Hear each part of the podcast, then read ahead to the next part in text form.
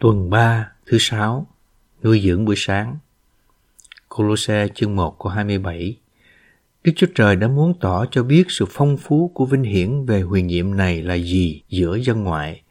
Ấy là Christ trong anh em là hy vọng về vinh hiển. Chương 3 câu 10 đến 11 Và đã mặc lấy người mới nơi Christ là tất cả và trong tất cả. Trong Colosse chương 3 câu 10 và 11 Phaolô nói về người mới nơi Christ là tất cả các chi thể và Ngài ở trong tất cả các chi thể. Không có chỗ cho con người thiên nhiên, không có chỗ cho người Mỹ hay người Hoa, không có chỗ cho người Anh hay người Pháp, không có chỗ cho anh hay cho tôi. Trong hội thánh là người mới, Christ là mọi sự. Điều này ngụ ý rằng Ngài là mỗi anh em và mỗi chị em. Điều này cũng ngụ ý rằng mỗi anh em và mỗi chị em phải được cấu tạo Christ. Nếu chúng ta muốn được cấu tạo Chris, thì Chris phải được thêm vào chúng ta ngày càng nhiều hơn. Chúng ta phải được thấm đẫm Chris, dầm thấm Chris và để Chris được đem vào trong bản thể chúng ta theo cách hữu cơ. Cuối cùng, chúng ta sẽ được thay thế bởi Chris. Khi đó, Ngài sẽ là tất cả và ở trong tất cả trong thực tại. Ngài sẽ là mỗi chi thể, mỗi phần của người mới người mới không được hình thành bằng cách đem các cơ đốc nhân từ các quốc gia lại gần nhau. Đó sẽ là một tổ chức mới, chứ không phải người mới. Người mới được hình thành khi chúng ta được dầm thấm, đầy dẫy và thấm đẫm Chris và được Ngài thay thế qua một tiến trình hữu cơ.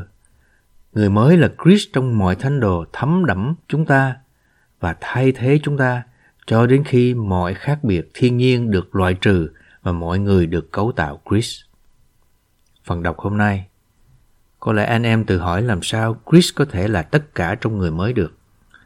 Để điều đó trở thành thực tại, chúng ta phải nhận lấy Chris là sự sống của mình và sống Ngài chứ không sống chính mình. Nếu Chris là nếp sống của tất cả thánh đồ, thì chỉ có Ngài ở trong người mới. Tất cả thánh đồ dù thuộc quốc tịch nào đều sẽ sống Chris. Khi đó, theo một ý nghĩa rất thực và thực tiễn, Chris sẽ là tất cả các chi thể của người mới. Chris sẽ là anh em và Chris sẽ là tôi. Vì tất cả chúng ta đều sống Chris chứ không sống chính mình, nên Chris sẽ là tất cả chúng ta, sẽ là mọi chi thể của người mới. Trong Colosse chương 3 câu 11, Phaolô không chỉ nói rằng Chris là tất cả mà còn nói rằng Ngài ở trong tất cả. Nói cách khác, một mặt Chris là tất cả các chi thể và mặt khác Ngài ở trong tất cả các chi thể. Nếu Phaolô đã nói Chris là tất cả thì tại sao ông còn cần nói Chris ở trong tất cả?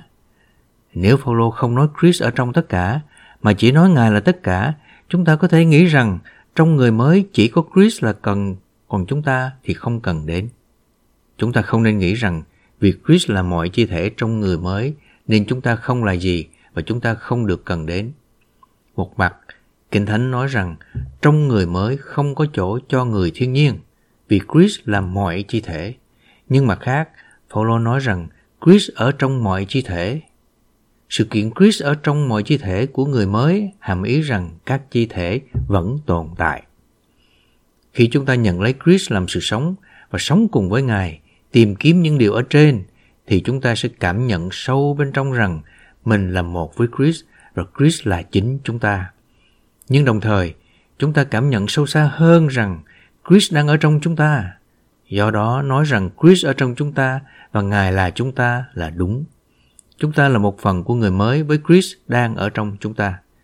Chúng ta tiếp tục tồn tại nhưng không tồn tại bên ngoài Chris. Chúng ta là những người được Chris nội cư. Bây giờ chúng ta có thể vui mừng và nói với Chúa, Chúa Giêsu ơi, khi con nhận Ngài là sự sống của con và cùng sống với Ngài, Ngài là con. Con hoàn toàn là một với Ngài.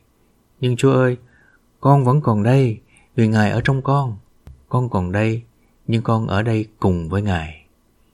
Theo kinh nghiệm của mình, tất cả chúng ta đều có thể làm chứng như vậy.